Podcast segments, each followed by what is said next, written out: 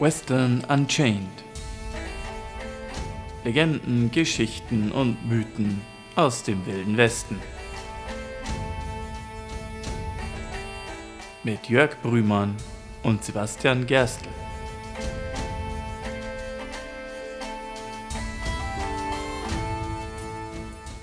Howdy. Howdy. Hallo und herzlich willkommen bei Western Unchained, dem Western-Podcast, wo wir Geschichten, Legenden und Mythen aus dem wilden Westen erzählen. Ich bin wie immer der Sie.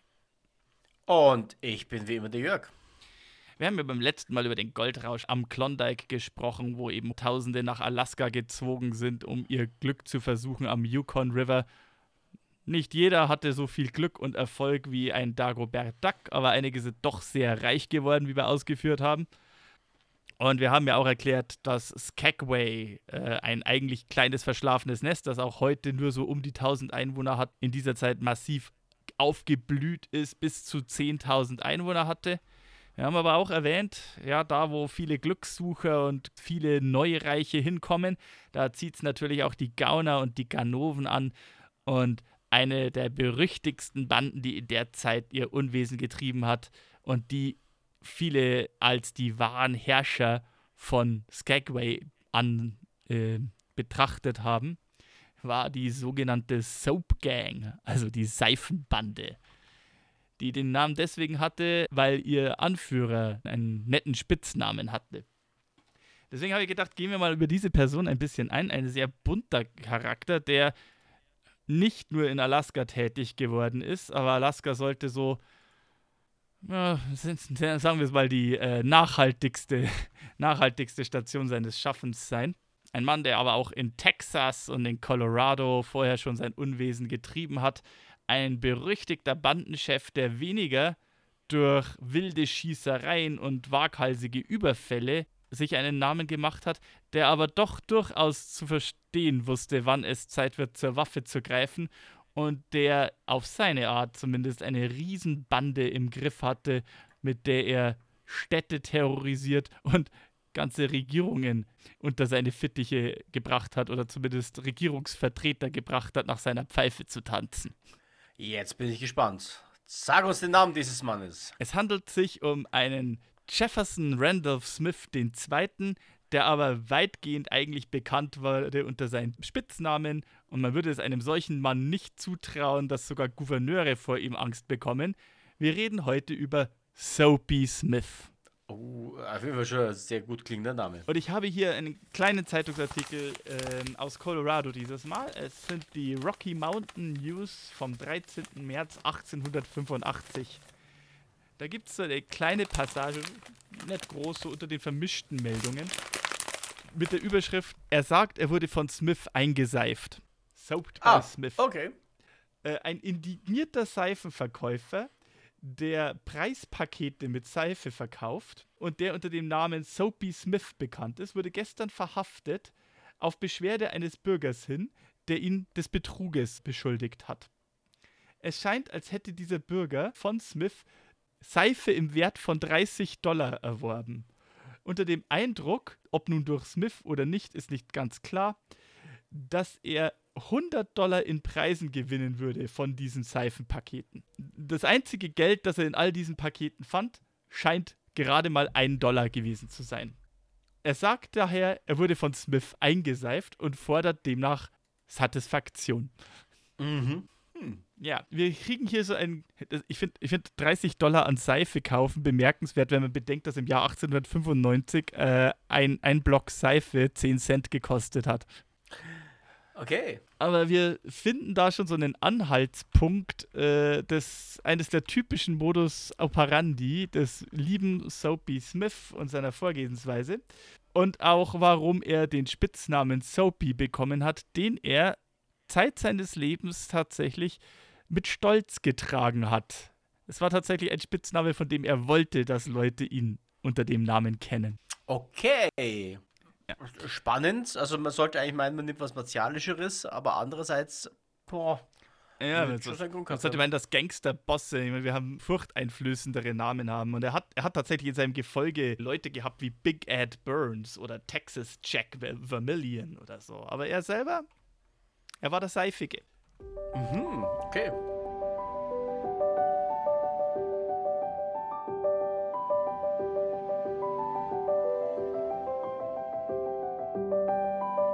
Aber natürlich, äh, man wird nicht mit dem Namen Seifig äh, geboren. Er mag ein schmieriger Kerl gewesen sein, aber sein Geburtsname war, war jedenfalls nicht Soapy. Geboren wurde Soapy Smith am 2. November 1860 in Coweta County, Georgia, unter dem Namen Jefferson Randolph Smith II. Der zweite deswegen, weil, naja, sein Vater war Jefferson Randolph Smith und naja, die, die Smiths von Coweta County waren eine durchaus reiche Familie. Bereits Soapies Großvater war Plantagenbesitzer in Georgia und der Vater war Anwalt. Aber Plantagenbesitzer 1860 in Georgia, das war ein Schicksal, das sollte sich im Laufe der nächsten Jahre sehr, sehr schnell wenden. Was ist im Jahr darauf Einschneidendes passiert, Jörg? Der amerikanische Bürgerkrieg. Richtig. Und deswegen, naja, bis dieser amerikanische Bürgerkrieg vorbei war. Wer vom Winde verweht gesehen hat, weiß vielleicht, was das typische Schicksal eines reichen Plantagenbesitzers in Georgia war. Von den Plantagen war bis zum Ende des Kriegs nicht mehr viel übrig. Und die Familie Smith, vor Ausbruch des Krieges wohlhabend und gut angesehen, war nahe am finanziellen Ruin. Und als der gute Junge Soapy 16 Jahre alt war, im Jahr 1876 sah sich sein Vater gezwungen, all das zu verkaufen, was dem Familienbesitz noch in irgendeiner Form geblieben war, und nach Round Rock in Texas zu ziehen, um nochmal einen Neustart zu wagen. Texas in der Zeit, ja eben, wir hatten es in der Folge mit der Open Range, durchläuft gerade einen Rinderboom und es werden zumindest immer Arbeiter gesucht.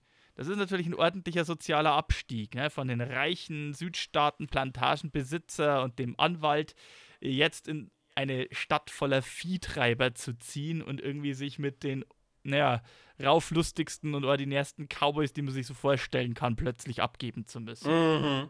Ja, definitiv. 1877 starb dann auch Soapy Smiths Mutter und der gerade mal 17-jährige Jefferson Randolph Smith II.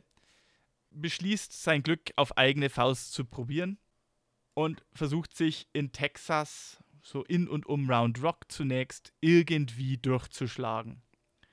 Er gerät dann auch sehr schnell in eine illustre Gesellschaft. Unter anderem ist er 1878 zugegen als ein berüchtigter Outlaw, nämlich Sam Bass.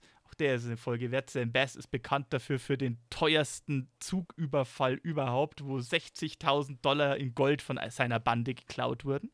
Entsprechend äh, wild war die Menschenjagd auf Sam Bass und der junge Jefferson Randolph Smith war zugegen, als der Outlaw Sam Bass äh, recht gewalttätig zu seinem Ende fand. Mhm. Nicht ganz klar, was das für einen Eindruck auf ihn hinterlassen hat. Fakt ist, das nächste, was wir von Smith wissen, ist, dass er als 18-Jähriger weiterzieht nach Fort Worth in Texas. Fort Worth mhm. war ein, befindet sich unmittelbar da. Ich meine, Dallas Fort Worth ist so dieser große Metropol, äh, Metropolkomplex in, in Texas.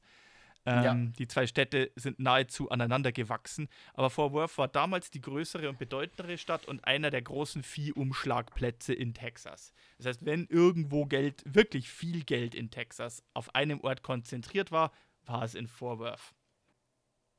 Äh, der, der, junge Smith entdeckte aber sehr schnell ein Talent, das nicht unbedingt, er äh, war zwar durchaus ein harter Arbeiter, aber er hatte so ein Talent, das so seine harte Arbeit auf ein gewisses Metier verlegte, denn mhm. er war jung, er war charismatisch und er konnte Leute sehr schnell, sehr leicht von seinen Ideen überzeugen. Und deswegen scharte er eine Bande von Freunden um sich oder von Bekannten, die er in und um Vorburg schließt und wird Trickbetrüger. Das, was sie sehr häufig machen, gezinkte Kartenspiele oder beziehungsweise in, über, äh, in erster Linie diese Muschelspiele oder Three-Card Monty. Jörg, sagt der Three-Card Monty was? Äh, das klingt so, als ob er den anderen damit hart bescheißt. Das ist doch dieses Spiel, wo du diese drei Karten hin und her schiebst und der eine muss äh, eine finden. Mhm.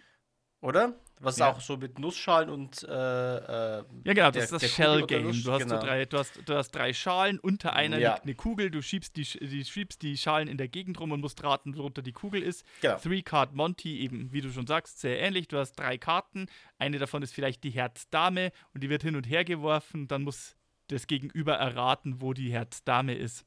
Und klassischerweise gewinnt man bei den ersten drei Runden oder irgendjemand, der damit zufällig dabei steht, gewinnt immer. Und wenn man selber dran ist, wird man beschissen, weil dann tauscht er die Herzdame aus. Mhm, genau. Das, das macht man dann auch sehr gerne zu zweit, dass dann jemand dabei ist, der vielleicht mitwettet und oh, ich, hab, ich spiele so schlecht, ich habe so wenig Glück in diesem Spiel, um quasi das mutmaßliche Opfer in der Sicherheit zu wiegen. Haha, ich habe den Dreh raus, ich kann das. Und wenn dann irgendwann die Einsätze hoch werden, dann wandert die Herzkönig plötzlich irgendwo in einen Ärmel und plötzlich ist keine der drei Karten mehr die, Her äh, die Herzkönigin oder die Kugel unter der Muschel verschwindet auf mysteriöse Art und Weise. Solche Sachen. Ne? Soapy Smith bekommt seinen Namen nicht von ungefähr, denn ziemlich schnell, vermutlich bereits in Fort Worth, findet er den Clou, den Trickbetrug, mit dem er sich seinen Namen und seinen, erst, seinen ersten großen Ruf und auch sein erstes Geld machen könnte. Nämlich die Seifenlotterie oder wie es im Englischen auch äh, genannt wird, die Soap Price Racket. Wie muss man sich die Seifenlotterie vorstellen? Ich habe ja bereits gesagt, so ein Block Seife so in der Zeit kostet irgendwas zwischen 8 und 10 Cent. Lass es mal in ganz entlegenen Gebieten 12 Cent kosten. Äh, also eigentlich ein ne, Kommoditätsprodukt, nicht der Rede wert. Was Soapy Smith gemacht hat, ist, er marschiert quasi auf so ein Straßeneck, wo viel, wo viel los ist und offeriert ganz groß seine Seife. Sagt, er ist ein wandernder Seifenverkäufer, er hat jetzt viel zu viel Inventar übrig, er muss die Seife jetzt unbedingt loswerden, deswegen macht er jetzt folgendes und wedelt demonstrativ mit Geldscheinen rum. 20 Dollar, 50 Dollar, irgendwann, als er viel Geld locker hatte, dann auch mal 100 Dollar. Mhm. Er nimmt also diese Geldscheine und wickelt die Seife in die Geldscheine ein. Dann nimmt er braunes Packpapier und packt jeden einzelnen Block Seife nochmal neu ein. Legt dann einige jungfräuliche Seife ebenfalls in braunem Packpapier dazu mhm. und fängt an, die Seife zu verkaufen. Vielleicht bist auch du der Glückliche und kriegst vielleicht einen Dollar, vielleicht fünf Dollar, vielleicht zehn Dollar, vielleicht aber auch 20 oder 50 oder gar 100 Dollar mit einem Seifenpaket. Mhm. Der Trick an dieser Lotterie ist, dass immer ein paar seiner Jungs irgendwo in der Menschenmenge waren und dann auch einer hinkommt und sich vielleicht einfach mal auf gut Glück na, ein Stück Seife kauft. Ja. Und dann aber, oh, guck mal, ich hab gewonnen, zieht er einen Geldschein aus dieser Seife raus und ruft und wedelt ihn für alle zu sehen. Ja, Gewinner, Gewinner, ich habe 10 Dollar gewonnen. Sorgt natürlich für Aufmerksamkeit. Mhm. Und der Trick an der ganzen Geschichte ist natürlich genau zu wissen, wo die Pakete mit Geld sind. Vielleicht auch die Pakete mit Geld, während man das Ganze aufbaut, verschwinden zu lassen und nur gezielt an die Leute, die eh bereits Teil deiner Gang sind, auszuhändigen. Mhm, klar. So dass es immer so alle, alle paar Minuten irgendeinen Gewinner gibt, der hier laut proklamiert, er hat jetzt hier gerade hier den und den Preis gewonnen. Nach einer Weile fängt dann Soapy Smith an zu sagen, hey, der 50-Dollar-Preis, der 100-Dollar-Preis, die wurden noch nicht gefunden und fängt an, die restlichen Blöcke Seife an die meistbietenden zu versteigern. Ja, ähm, das ist, boah, also aus heutiger Sicht muss man natürlich sagen, die Masche muss doch eigentlich offensichtlich sein, aber wir sprechen ja hier von Zeiten, wo es noch kein Internet gibt und nicht jeder Scheißtrick irgendwo im Netz gelandet ist. Sind wir mal ehrlich, wish.com? Ja, ja, und äh, selbst ich kann mich nicht freisprechen, bei Wish.com schon reingefallen zu sein. Tja, hm. und genau das ist die Art und Weise, wie, äh, wie Soapy Smith operiert hat. Er hatte quasi so, so Cons, die sehr wenig Setup benötigen, die irgendwie zwei oder drei Kompagnons brauchen, die quasi so hier der unscheinbare und plötzliche glückliche Gewinner sind und halt irgendwie so ein paar Naivlinge, die da drauf reinfallen und darauf einsteigen. Mhm. Es ist vielleicht kein 60.000 Dollar Zugüberfall, aber so im Laufe der Zeit, ich meine, wenn du Seife im Wert von 30 Dollar verkaufst, die einen Marktwert von 10 Cent hat, mhm. ist schon eine ordentliche ja. Gewinnmarge dabei. Ja, das stimmt. Und natürlich geht es dann auch weiter. Er hat dann auch seine gezinkte Kartenspiele und darauf aufbauend irgendwann auch Pokerspiele, die entsprechend ähm, manipuliert sind, ja, wo dann die Einsätze mhm. laufen. Da arbeitet er langsam seinen Weg nach oben. Aber äh, Smith stellt ziemlich schnell fest, dass in Texas zwar sehr viele Cowboys und dergleichen sind, aber die großen Rancher, die sind vielleicht doch ein bisschen zugerissen oder es sind nicht so viele Naivlinge, wie er es vielleicht gerne hätte. Das große Geld macht man vielleicht woanders. Mhm. Er orientiert sich nicht Richtung Osten, denn da sind die Leute mit Polizei und wirklich organisierten Gerichten und dergleichen besser unterwegs. Und deswegen richtet er sein Augenmerk auf eine Stadt, die als die Perle des Westens bekannt ist. Silver City, da wo sehr viel Bergbau in der Nähe betrieben wird, eben mit Silber und später auch mit Gold. Er geht nach Colorado und ganz speziell nach Denver. Mhm. Oh ja, die große Hauptstadt von Colorado. Mhm. Die bereits in den 1880er Jahren eine äh, Einwohnerzahl von 20.000 erlangen sollte. Denver war wirklich eine blühende Stadt im Wilden Westen. Ja, vor allem auch eine Drehscheibe, ne? Ja, natürlich. Es hat geholfen, dass da so schon sehr, sehr früh eine Eisenbahn hingeführt hat und durchgeführt hat. Mhm. Und von Denver konnte alles in den Osten gebracht werden. Silber, Gold und jede Menge Rinder. Wir hatten es in der Folge mit der Open Range ja auch. Man hat in den 1860er Jahren angefangen, von Texas aus die Rinder erst bis nach Denver hochzutreiben, um sie dort in die Eisenbahnlinie zu kriegen. Und gleichzeitig dann auch von Wyoming runter nach Denver. Also das Ganze war ein Dreh- und Angelpunkt und deswegen war halt Denver sah sehr viel Verkehr. Also, wenn jemand an der Ostküste mal den wilden Westen besuchen wollte, aber irgendwie noch so nicht ganz irgendwie die Sicherheit der Zivilisation verlassen wollte, dann ging er nach Denver. Da gab es ein Opernhaus, da gab es Theater Mhm. und schon bald Soapy Smith und seine Seifengang. Ja.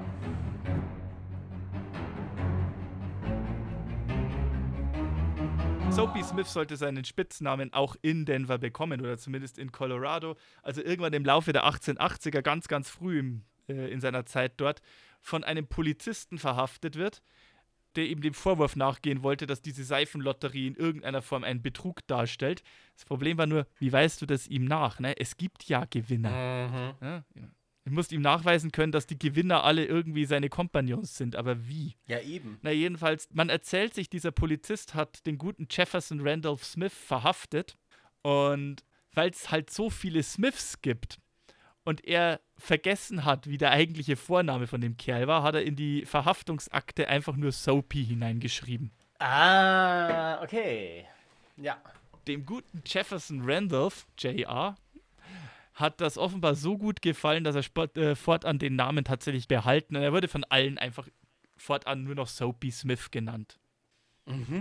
Ja, so schnell hat man einen Namen weg im Westen. Das sollte aber seine ganzen Aktivitäten nicht einschränken, ganz im Gegenteil. Ich meine, ich habe ja hier aus dieser Zeitung vorgelesen, 1885 war das mit einer weiteren Verhaftung, die aber irgendwie seiner Karriere auch keinen Abbruch getan hatte. Man kann ihm nichts nachweisen, schnell ist er wieder draußen. Ich habe hier weitere Artikel, hier 1885, 1886, 1887.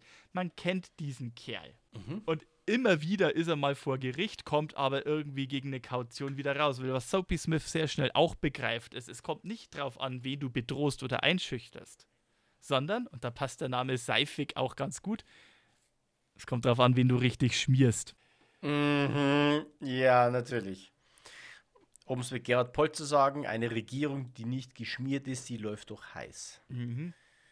Und mit den richtigen Freunden, wenn man da hier einen Richter kennt, wenn man da einen Zeitungsreporter kennt und wenn man genügend Leute hat, die einem so irgendwie Laufkundschaft an den Pokertisch kriegen, wo dann vielleicht einer irgendwie zu sehr, zu viel Geld verliert, aus welchen Gründen auch immer, und einem dann irgendwie einen Gefallen schuldig ist, um die Schulden begleichen zu können. So schafft man sich nach und nach Einfluss. Und dieser Einfluss wächst nicht nur auf die Leute, die er hat, sondern dann irgendwann auch bis ins Rathaus. Mhm. Klar. Im Jahr 1882, im Alter von 22 Jahren, sagt man ihm bereits nach, dass er so ein kleines Verbrecherimperium geschaffen hat. Mit kontrolliertem Glücksspiel in Saloon, ein paar Prostituierte hier und da.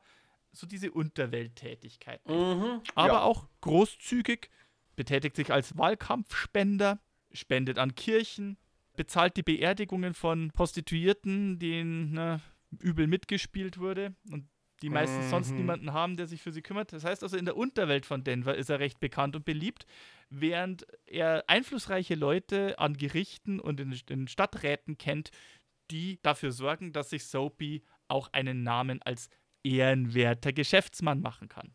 Mhm.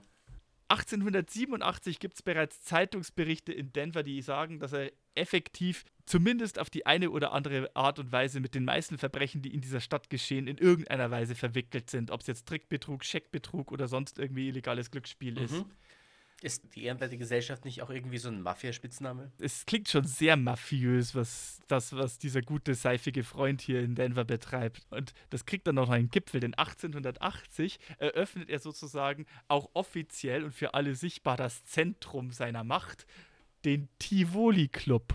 Ein Saloon- und Glücksspielhaus. Naja, was heißt offiziell kein Glücksspiel. Über dem Saloon soll ein Spruch geprangt haben auf Latein: Caveat emptor. Hüte dich vor dem. Hüte dich, Käufer. Oder hütet euch. ah, euch, hüte dich, Käufer. Ja. Mhm. Kaviar, Ähm, genau, hütet euch. Mhm. Hütet euch, Käufer. Und es ist ein Saloon und im, hin und im hinteren Bereich des Saloons hat der jüngere Bruder von Soapy Smith, Bascom Smith, offiziell einen Zigarrenladen betrieben, der nichts weiter war als eine Front für illegales Glücksspiel. Äh, mhm, ja. Außerdem weiterhin, was er weiterhin betrieben hat, war seine gute alte Lotterie. Hey, warum eine, eine gewinnbringende Masche aufgeben? Ähm, er hat Leute trainiert und angeheuert, die dann für ihn an anderen Orten ähnliche Lotteriedeals durchziehen. Wie gesagt, ne, er hatte inzwischen eine kleine Bande und die Seifengang wurde unter dem Namen nicht umsonst bekannt. Außerdem, was auch etwas ist, dass man eher so Mafia oder so schmierigen äh, 1920er Chicago-Gangstern andenken würde, hat Smith auch schon in den 1880ern im Wilden Westen getan. Auktionen von gefälschten Diamanten und falschen Uhren Mhm, klar. oder Aktien in pleitegegangene Minen oder nicht existente Geschäfte verkaufen. Ja, dergleichen. Mhm. Und weil er die Polizisten, die in seiner Gegend Patrouille gegangen sind, gut kannte und regelmäßig geschmiert hat, musste er sich auch in der Regel keine Angst machen, irgendwie verhaftet oder dem Richter vorgeführt zu werden. Und wenn, dann kriegt er einen Klaps auf den Finger, zahlt halt mal 500 Dollar Kaution und ist gleich wieder raus. Der Typ war wirklich ein klassischer Mafiosi. Ja, 19, ach, 1889 hat man versucht, gegen ihn eine Klage für Wahlbetrug und dass er halt Leute reingeschickt hat in verschiedene Wahlbüros, um mehrmals zu stimmen für Kandidaten, ne? Mhm. damit die richtigen Kandidaten für ihn ins Amt kommen, wurde er mal angeklagt und ist aber nicht durchgekommen, weil, naja, also der, der Bürgermeister hat über den Wahlbetrug sein Amt verloren. An Smith, Mhm. unseren guten, seifigen Freund, glitschte das alles einfach ab. Ja. Er hat einfach einen Block südlich vom Tivoli Club ein neues Büro eröffnet und einfach wieder weitergemacht. Ja, okay, pragmatisch.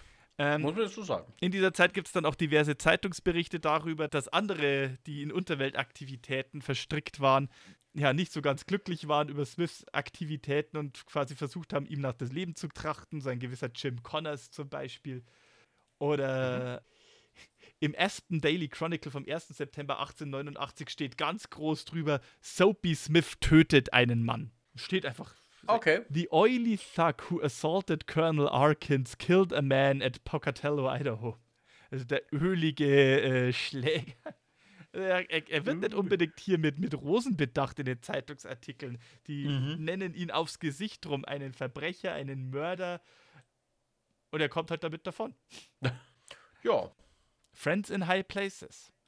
Nichtsdestoweniger, irgendwann, äh, so um 1892 rum, äh, wird dann doch ein bisschen, wird ihm die Luft in Denver doch ein bisschen zu heiß. Man bemüht sich darum, Reformen drüber anzustrengen, die quasi die Korruption in Denver bekämpfen sollen. Und naja, äh, sehr viele von den korrupten Aktivitäten fallen auf den Tivoli Club und auf die Leute, die damit assoziiert sind, insbesondere auf den Besitzer, nämlich Soapy Smith, zurück. Mhm. Außerdem gibt es Reformen, die quasi dafür sorgen, dass gegen Glücksspiel härter vorgegangen wird und auch Saloons stärker unter behördliche Kontrolle genommen werden sollen. Und daraufhin beschließt Smith, dass ihm die Luft in Denver zu heiß wird. Er bricht seine Zelte ab Mhm. und verlagert seine Geschäftsaktivitäten weiter nach Creed in Colorado. Creed, zu dem Zeit eine junge Boomtown, in der erst kurz zuvor größere Mengen Silber entdeckt wurden Mhm. und die innerhalb von kürzester Zeit, wie wir es mit Boomtown hören, erst ist es ein kleines verschlafenes Nest, dann wird Silber oder Gold gefunden und dann kommen Glückssucher hin und natürlich, wo Glückssucher sind, entstehen Saloons und Glücksspiel. Und wo Glücksspiel und Saloon sind, da findet sich dann auch schnell unser guter seifiger Freund. Hier. Mit seinen Geschäftsideen. Mhm. Er hat einen guten Riecher, er hat die Tendenz in Creed frühzeitig erkannt und ist nicht erst dann eingetroffen, als irgendwie die Nachricht weit kam. Und die, also nein, er hat frühzeitig gemerkt, hm, okay, in Denver wird es zu heiß, in Creed, das könnte was werden. Und so zieht er aus der großen Perle des Wilden Westens in eine Wildwest-Boomtown Mhm. und macht da einfach weiter. Er nutzt die Kontakte zu Prostituierten, die er in Denver hat, nimmt die mit und benutzt diese, um quasi an Grundeigentümer heranzukommen und sie entweder um den Finger zu wickeln oder dann auch zu erpressen und ihm quasi Grundstücksrechte an sehr einträglichen Orten zu sehr geringen Preisen zu überlassen. Da sind wir wieder bei der ehrenwerten Gesellschaft. Mhm. Ja. Und so hat er entlang der Main Street von Creed innerhalb kürzester Zeit mehrere Grundstücke erworben, die er entweder selber oder von engen Kompagnons seiner Seifengang betreiben ließ. Mhm. Und nachdem er genügend Verbündete gefunden hat, er ist dann auch wieder großzügig mit Geld gewesen, großzügig in seinem Saloon, großzügig in seinem Glücksspiel, proklamierte er dann 1892 einfach, dass er jetzt der Chef des gesamten Mining Camps wäre. Ah, ja, okay. Hm. Kann man machen. Ja. Einer der Deputy Sheriffs in Creed war ein Mitglied seiner Gang und außerdem sein Schwager. Und er macht Äh, einen, ja, ja, also wenn dann schon richtig, ne? Da muss man sich schon richtig reinhängen. ja, und er macht dann einen neuen Saloon auf, um da sein Hauptquartier reinzusetzen und naja, mit, nach dem Tivoli Club in, äh, in Denver, den er verkauft hatte, entsteht halt jetzt in Creed der Orleans Club. Oder Orleans, wie man wahrscheinlich in Amerika eigentlich gesagt hätte. Ja. Da findet er dann eine neue Masche. Äh, Und zwar kauft er eine, eine Mumie oder einen versteinerten Menschen. Also in der Zeit, wir sind ja gerade in den 1890ern, wo auch Paläontologie und so ein bisschen äh, mehr Interesse gewinnt. Und Mumien und dergleichen ja auch eine Begeisterung in Leuten geweckt haben. Ne? In, in Ägypten Mhm. gab es Ausgrabungen, da wurden Mumien entdeckt und die Ja. Zeitungen waren voll von solchen Berichten. Ist ja auch die Zeit, wo es äh, in, in Großbritannien, glaube ich, total schick war, sich eine Mumie aus Ägypten liefern zu lassen und auszuwickeln öffentlich. Äh, Soapy Smith springt auf diesen Trend auf und erwirbt aus nicht näher genannten Quellen einen versteinerten Mann, der ausgegeben wird als Ureinwohner, der den Spitznamen McGinty kriegt von den Leuten, die ihn gesehen haben. Und stellt ihn in seinem Orleans Club aus als eine Kuriosität zum Bestaunen. Eintritt 10 Cent. Okay. Und während die Leute warten, dass sie äh, vorkommen, diesen versteinerten Menschen, vermutlich war das auch eine Fälschung, um diesen versteinerten Menschen zu sehen, für nur 10 Cent, hey, während sie warten, vielleicht gönnen sie sich noch schnell einen Drink im Saloon. Und hey, wie wär's mit einem schnellen Spiel Three Card Monty, während man so wartet, ne? Mhm. Ja, klar.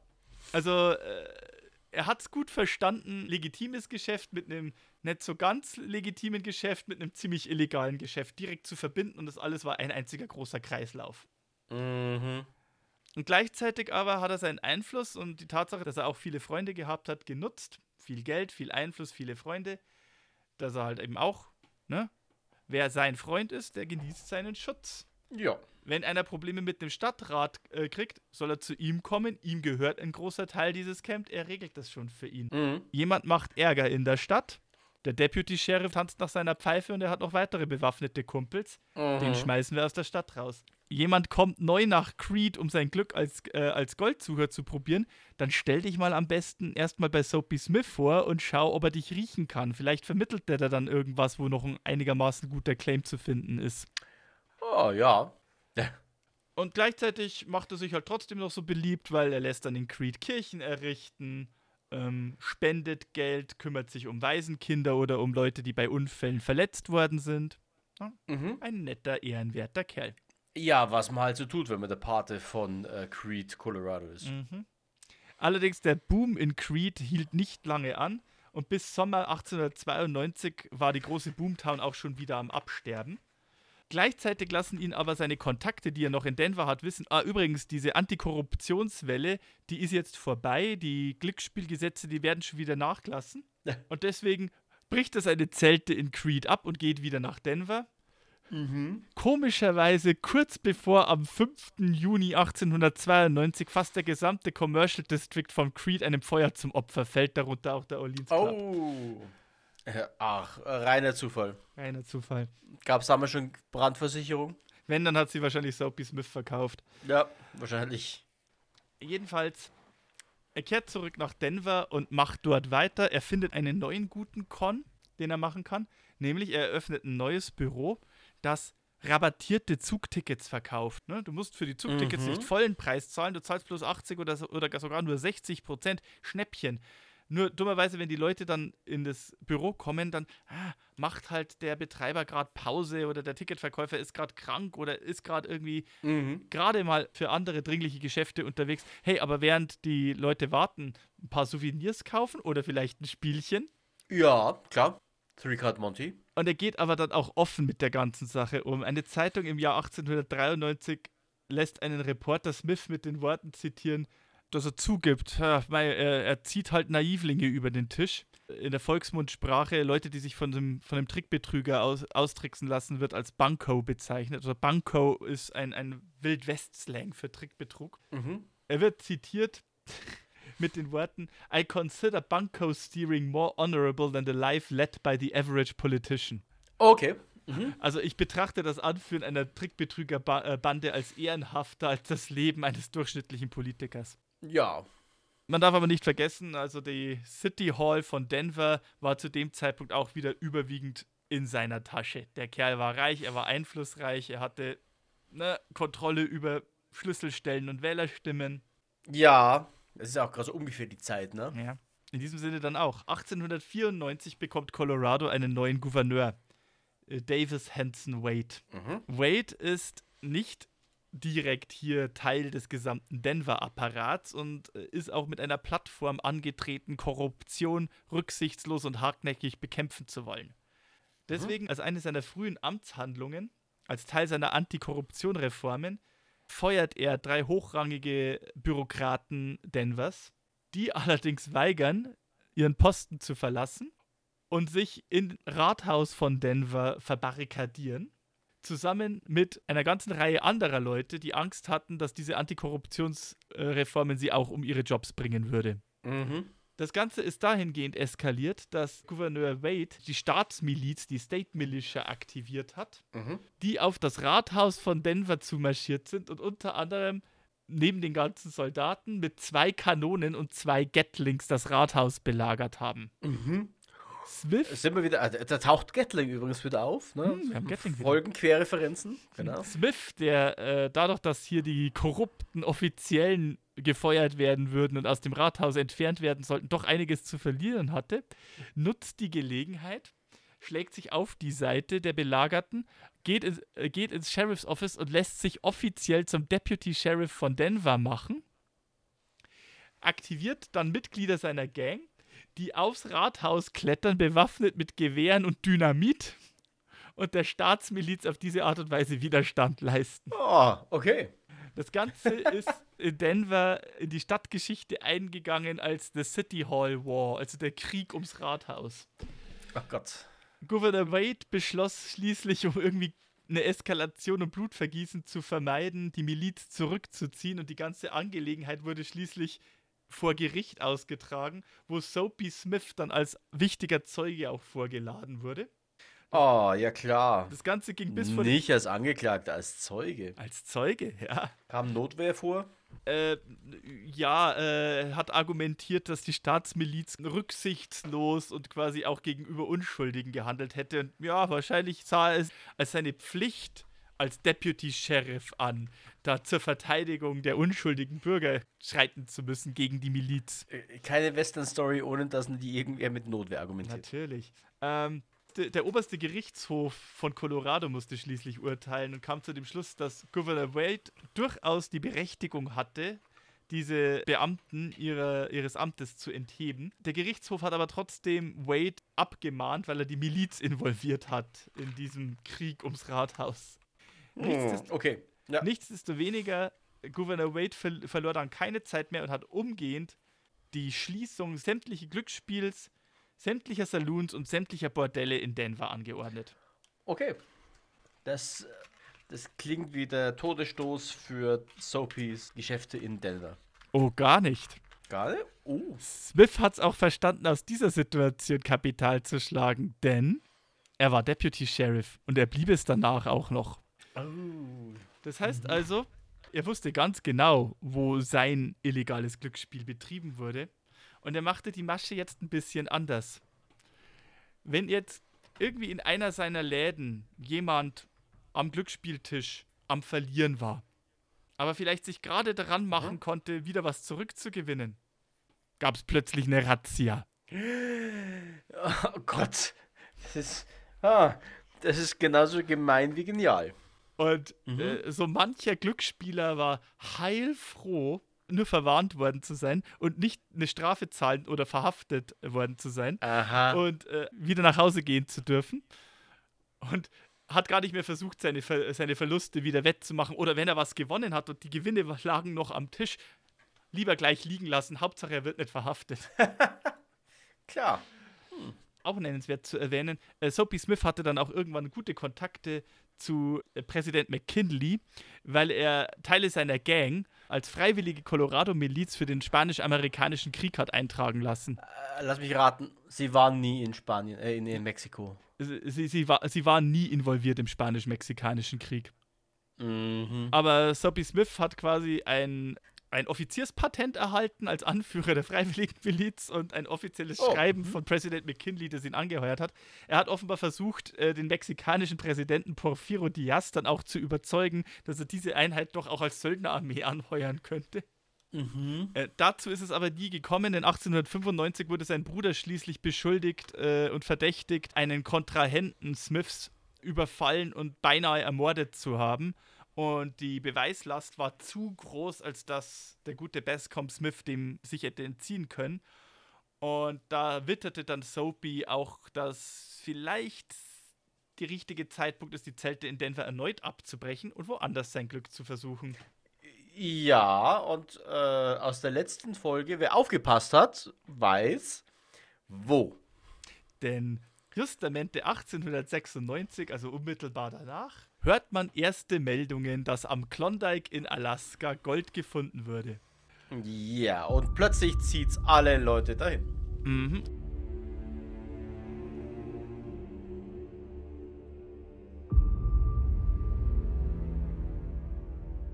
Soapy Smith, er hat Geld, er kann sich eine Schiffspassage leisten und er hat den richtigen Riecher. Er macht das Ganze noch bevor im Sommer 1897, wir erinnern uns an die letzte Folge, die großen Zeitungsberichte, die große Stampede nach Norden losschickt. Er wittert bereits, da kann vorher schon was zu holen sein und deswegen begibt er sich bereits relativ frühzeitig 1897 nach Skagway. Er eröffnet da einen Saloon. Inzwischen macht er äh, keine, keine Anstalten mehr, da irgendwas zu verbergen. Der Laden heißt einfach Jeff Smith Saloon. Okay, ja. Hm. Und er fängt an, seine Seifengang wieder aufzuziehen. Mhm. Und das ist auch ein, ein guter Deal, denn einerseits kommen jetzt gerade viele hoffnungsvolle Goldsucher nach Skagway, um vielleicht irgendwie über den White Pass zu kommen, bereit auch das letzte, was sie haben, für vollkommen überteuerte Goldgräbermaterialien oder das, was sie meinen, dass ein Goldgräber brauchen konnte, hint, hint, mhm. auszugeben. Und gleichzeitig müssen ja die Goldgräber, die tatsächlich fündig geworden sind, wenn sie denn eine Schiffspassage nach Seattle oder San Francisco haben wollen, durch Skagway durch. Mhm, mit ihrem Gold. Mhm. Ja, und ab und zu möchten die Goldgräber ja auch, wenn sie auf dem Rückweg sind, ja auch noch jemandem mitteilen, äh, dass sie reich geworden sind, zum Beispiel mit einem Telegramm. Oh ja. Neue Masche von Soapy Smith. Er eröffnet ein Telegrafenbüro. Ja. Skagway hat keinen Telegrafenanschluss.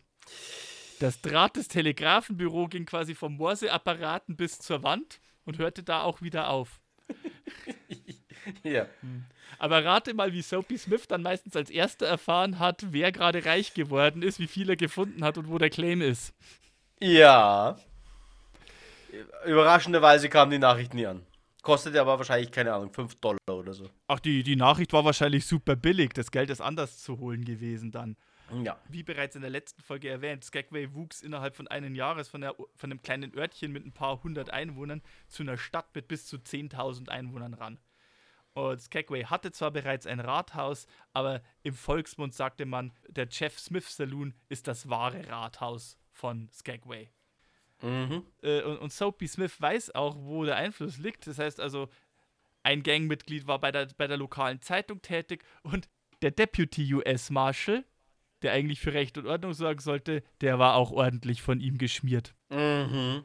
Ja. Kein So, Wunder. verwir so formiert sich dann irgendwann eine Bürgerwehr, ein, ein Vigilantenkomitee, das sich das Komitee der 101 nannte, wahrscheinlich anhand der Zahl der Bürger, die sich dem angeschlossen hatte.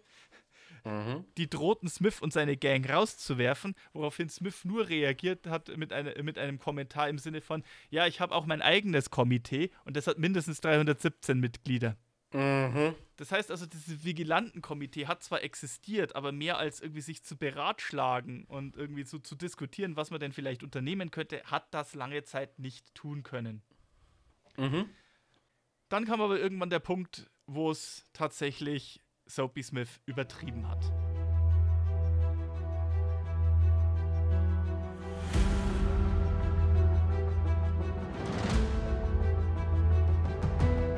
Am 7. Juli 1898 kam ein gewisser John Douglas Stewart, ein Goldgräber am Klondike, zurück nach Skagway. Bei sich hatte er einen Beutel Gold, den das örtliche Mining Office nach Wiegen und allem so etwa mit einem Wert von 2700 Dollar beziffert hat. So um die 90.000 Dollar nach dem heutigen äh, Wechselkurs. Dieses Geld lässt er sicher verwahren. Allerdings zwei Mitglieder von Soapys Gang bekommen das mit und versuchen ein typisches Three-Card-Monty-Betrug mit ihm durchzuziehen. Mhm. Ähm, an, an von dem Beispiel sieht man vielleicht auch ganz gut, wie das funktioniert. Also da kommt äh, John Douglas Stewart nicht mit seinem ganzen Geld. Das meiste seines Geldes, also sein Gold, ist sicher verwahrt, aber er hat doch etwas Gold bei sich. Diese zwei Gangmitglieder sprechen ihn an und überreden ihn zu einer Partie Street Card Monty, wobei der eine der Geber ist und sich der andere als ein Oh, ein Naivling, der das Spiel einfach nicht beherrscht und einfach nur verliert, ausgibt, um Stewart in Sicherheit zu wiegen, sodass der erstmal gewinnt. Dann setzt er ein bisschen Geld und gewinnt erstmal, aber dann werden die Einsätze höher und plötzlich fängt er an zu verlieren und plötzlich ist das ganze Geld, das er bei sich hatte, weg. Daraufhin kommt das andere Gangmitglied, der vorher verloren hat und redet auf ihn ein und meint, ah, aber du kannst das doch so gut und du bist auch so gut drauf. Hier, ich leih dir 80 Dollar, dann kannst du weiterspielen und dein ganzes Geld zurückholen. Oh, okay. Hm. Im Laufe der Zeit verliert er also auch die 80 Dollar beim Three-Card Monty. Und plötzlich sind die beiden Kerle nicht mehr ganz so nett und sagen, du schuldest mir 80 Dollar. Du hast doch mit Sicherheit noch irgendwo Geld. Mhm. Und bedrängen ihn, dahin zu gehen, wo er das Geld sicher verwahrt hat. Ja.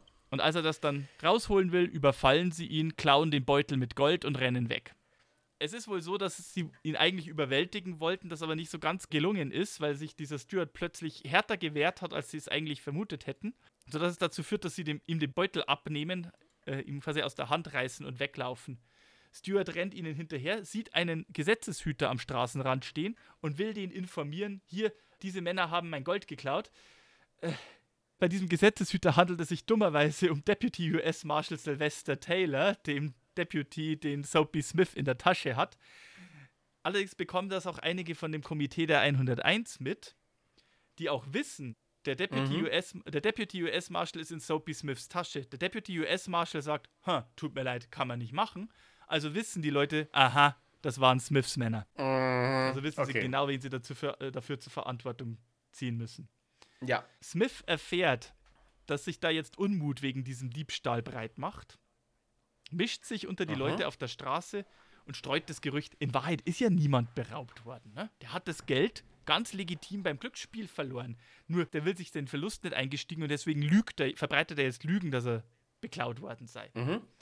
Das funktioniert aber komischerweise diesmal nicht so gut, wie es in der Vergangenheit funktioniert hat, weil es einfach zu offensichtlich war, zu blatant und es zu viele Zeugen des Vorfalls gab. Und deswegen schaukelt sich die Situation langsam gegenseitig hoch. Mhm. So beschließt das Vigilantenkomitee, zusammenzutreten und zu beraten, wie sie in der Situation vorzugehen hätte. Mhm. Damit keiner diese Beratung stört, postieren sie vier Wachen, die dem Vigilantenkomitee zumindest zugetan sind, Mhm. um zu verhindern, dass irgendjemand diese Sitzung stürmt. Diese Männer sind ein gewisser Frank Reed, ein ehemaliger Captain der US-Armee namens Josiah Martin Tanner, ein gewisser Jesse Murphy und ein gewisser John Landers. Allerdings, diese vier Wachen sind unbewaffnet. Sie stehen, dann, stehen nur da und halten Ausschau, dass halt keiner den Laden betritt. Was keiner ahnt zu dem Zeitpunkt, einer dieser Wachen trägt tatsächlich einen geheimen Revolver bei sich. Und zwar ist dies Frank Reed. Frank Reed war zeitweise Barkeeper in einem Saloon. Er hatte allerdings früher als Soldat im Bürgerkrieg gedient und hatte danach Ingenieurwesen studiert und war quasi als Landvermesser von der Stadt angeheuert worden, um die Stadt Skagway und das unmittelbare Umland vermessen zu können. Jesse Murphy, der Name deutet es an, irischstämmiger Angestellter der gerade im Entstehen begriffenen White Pass and Yukon Railway. Wir haben die ja in der letzten Folge auch angesprochen.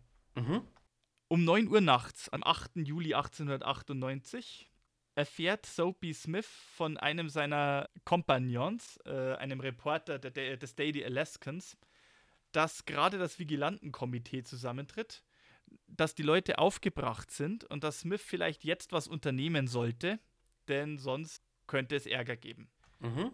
Wie Augenzeugen berichten, leert Smith seinen Drink, greift daraufhin eine Winchester Modell 1892 und marschiert die Waffe auf der Schulter zu dem Versammlungsort an der Juno-Werft, um mal klarzumachen, wer in der Stadt wirklich das Sagen hat. Mhm. Irgendwann zwischen 9 Uhr und 9.30 Uhr kommt er an der Werft an. Mhm. Ja. Ne? Gewehr auf der Schulter, den Lauf nach oben und hinten gerichtet. Mhm. Als er an den Eingang zur Werft hinkommt, weist er seine Begleiter an, erstmal zurückzubleiben. Er werde erstmal mit den Wachen reden. Mhm. Cooler Typ, der er war in seiner Welt. Ja. Ich meine, er kontrolliert die Stadt. Er hatte schon Denver unter der Kontrolle. Er wird doch jetzt nicht so ein dahergelaufenes Vigilantenkomitee in einem dreckigen Goldgräberstädtchen sich da von denen einschüchtern lassen, ne? Mhm. tatsächlich, als, als er auf die vier Wachen zumarschiert und er quasi anweist, Jungs, verschwindet hier, springen John Landers und Captain Tanner eingeschüchtert gleich mal von der Werft ins Wasser. Okay. Allerdings Reed, zu überra vollkommenen Überraschung von Soapy Smith, stellt sich ihm in den Weg und sagt, halt, du kannst hier nicht rein. Ab dem Punkt wird es ein bisschen konfus, denn es gibt für den Vorfall die Zeugen, die Soapy Smith selber dabei hatte, die aber am Werfteingang zurückgeblieben waren und deswegen den genauen Wortlaut nicht mitkriegen. Und der einzige, der auch noch auf der Werft geblieben ist, neben Reed und Smith selber, ist eben Jesse Murphy, der irischstämmige Eisenbahnangestellte, der allerdings auch Mhm. nicht bewaffnet war und deswegen ein Stück weit zurückgewichen war und nicht wusste, dass Reed eine Waffe trägt. Es gibt verschiedene Aussagen. Die beiden müssen sich angeschimpft haben und schließlich angeflucht haben. Und es ist nicht ganz klar, was passiert. Die einen sagen, Reed zieht plötzlich einen Revolver und schlägt Smith die Waffe von der Schulter, wobei er den Lauf der Waffe mit der Hand blöd erwischt und sich dabei die Hand aufschneidet. Mhm. Andere sagen, Smith war derjenige, der die Waffe in Anschlag gebracht hat, woraufhin Reed die Waffe mit der freien Hand weggeschlagen hat, sich dabei an der Hand verletzt hat und mit der freien, äh, mit der freien Hand den Revolver zieht. Reed drückt dann auch sofort ab, aber dummerweise trifft der Hahn erstmal auf einen Blindgänger. Das gibt Smith genug Zeit, seine Winchester in Anschlag zu bringen und auf Reed zu richten. Worüber sich die meisten Augenzeugen einig sind, ist, die nächsten Schüsse von beiden fallen nahezu gleichzeitig. Angeblich soll Smith geschrien haben, mein Gott, schieß nicht. Mhm. Ähm, es ist aber nicht ganz klar, ob er das davor oder danach getan haben soll. Da gehen die Meinungen auseinander. Tatsache ist, Reed wird aus nächster Nähe mit einer, mit einer Winchester getroffen, ist also sofort am Boden. Soapy Smith wird am Bein getroffen und knickt auch erstmal auf der Werft ein. Mhm. In der allgemeinen Überlieferung in den Gerichtsakten heißt es dann, dass es Reed geschafft hat, die Winchester zu schnappen und auf Smith nochmal mit der eigenen Winchester zu schießen. Mhm. In anderen Aussagen heißt es, Jesse Murphy fasst sich plötzlich Mut, springt nach vorne, schafft die fallen gelassene Winchester von Smith zu ergreifen und erschießt Smith mit seiner eigenen Waffe. Okay. Smiths Männer, die noch am Eingang der Werft zurückgeblieben waren, kriegen das mit und natürlich, als die Schüsse fallen, setzen sie sich in Bele Bewegung und kommen angelaufen. Aber bis sie es zu der Stelle schaffen, wo ihr Chef niedergeschossen wurde, hat, Mur äh, hat Murphy bereits eine Kugel auf Smith abgefeuert und bringt die, We äh, die Winchester in Anschlag und richtet sie halt auf Männer, die einen schmalen Werftsteg gerade angelaufen Mhm. kommen. Die bleiben natürlich erstmal rapide stehen. Yep. Verständlich. Smith war instantan von dem Schuss mit der Winchester tot direkt ins Herz getroffen. Mhm. Natürlich, die Schüsse locken auch andere Leute an. Vor allem die Mitglieder des Vigilantenkomitees, die gerade drinnen waren und sich beratschlagt haben, was zu tun war. Und die waren bewaffnet. Uh, ja. Sie kommen also raus und sehen einen ihrer Wächter schwer verletzt am Boden liegen und vor allem den Mann, wegen dem sie sich eigentlich versammelt haben, Soapy Smith, tot auf der Werft Mhm. und ein großer Teil seiner Gang ein ganzes Stück hinter ihn. Jemand soll gesagt haben, sie haben Soapy umgebracht. Und wenn ihr nicht gleich hier verschwindet, werden sie auch euch jetzt töten. Okay, das ist natürlich ein cooler Spruch. Und daraufhin, Western-Filmreif, ihres Anführers beraubt, verlässt die meisten Mitglieder der Seifengang der Mut und sie türmen Hals über Kopf und verlassen Skagway noch in derselben Nacht.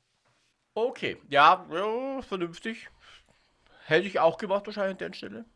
Und so fand die Karriere des Seifenbarons, des Gangsters, der mit kleinen Trickbetrügereien in Texas angefangen hatte und sich dann erst in Denver und dann in der Goldgräber Boomtown Skagway ein wahres Imperium aufgebaut hat, jäh und abrupt mit einem Winchester-Schuss ins Herz auf einer Werft einsam draußen in Alaska. Tja, das ist schon sehr poetisch fast.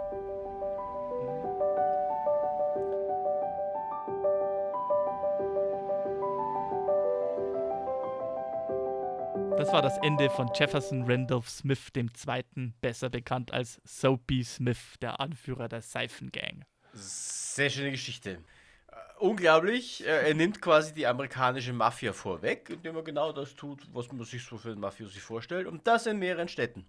Aber das als durch und durch als Westerner. Also das ist jetzt keine Mafia, die irgendwie so Ja. von Iren in Boston betrieben wurde oder von Italienern in Chicago oder sonst irgendwas. Ja, Das war ein Sohn eines Anwalts und Enkel eines Plantagenbesitzers aus Georgia, der erst in Texas und dann in Colorado und schließlich in Alaska sein Ding gemacht hat. Mhm. Ja. Ja, cool. Gibt es denn Filme mit oder über Soapy Smith? Nun, also Soapy Smith hat definitiv Figuren inspiriert. Wer zum Beispiel Mhm. Deadwood gesehen hat, der erinnert sich vielleicht an so einen Typen am Straßenrand, der versucht irgendwie mit irgendwelchen Seifenspielereien und Trickbetrügereien sich, sein, äh, sich da einen Umsatz Mhm. zu verdienen. Ja. Sehr eindeutig und sehr direkt inspiriert von unserem guten seifigen Freund hier. Ja. Wer den Lucky Luke Comic The Klondike gelesen hat, der wird auch den Jeff Smith Saloon und Soapy Smith in einer Form erwähnt finden. Der spielt da nämlich auch eine Rolle. Äh, Wieder mal Lucky Luke hatten wir beim letzten Mal schon. Soapy Smith spielt auch eine Rolle im Film The Assassination of Jesse James by the Coward Robert Ford. Oh, okay. Weil Robert, äh, Robert Ford wird da eben auch als kleiner Ganove und we wenig erfolgreicher Trickbetrüger äh, hier dargestellt. Und dessen ärgster Rivale ist eben Soapy Smith. Ah. Nur, dass dieser erfolgreicher ist. Okay, cool. Ja. Und dann auch so diverse weitere. Also es gibt da so einen, einen Film namens Klondike Fever aus dem Jahr 1800, 1980 ähm, in einer Verfilmung von Ruf der Wildnis von Jack London, Call of the Wild. Äh, in der Verfilmung von 1935 wird Soapy Smith auch noch als Charakter eingebaut Mhm. und dergleichen. Ist fast mehr, als man nennen könnte. Er ist vielleicht nicht irgendwie so der, der Held-Charakter, aber so als Randfigur oder als irgendwelche so Figuren, die inspiriert wurden durch ihn, ist er durchaus durch sämtliche Western-Generationen der Zeit anzutreffen. Ja, ja, vor allem, weil wir jetzt wieder mal eine Person hatten, die jetzt nicht so einem direkt ins Auge springt, wenn man über den Wilden Westen redet, aber der doch schon eine spannende Story hat. In den äh, Onkel Dagobert-Romanen von Don Rosa, wo Onkel Dagobert am Klondike reich wird, gibt es übrigens einen korrupten Saloonbesitzer namens Soapy Slick. Ah, okay. Und jedes Jahr am 8. Juli, an dem Tag der Schießerei, wo er gestorben ist, gibt es die Soapy Smith Wake, also die Totenwache zu Soapy Smith in Skagway, Alaska. Das hat irgendwann in den 1970ern begonnen als Scherz von Studenten und wird jetzt jährlich fortgeführt.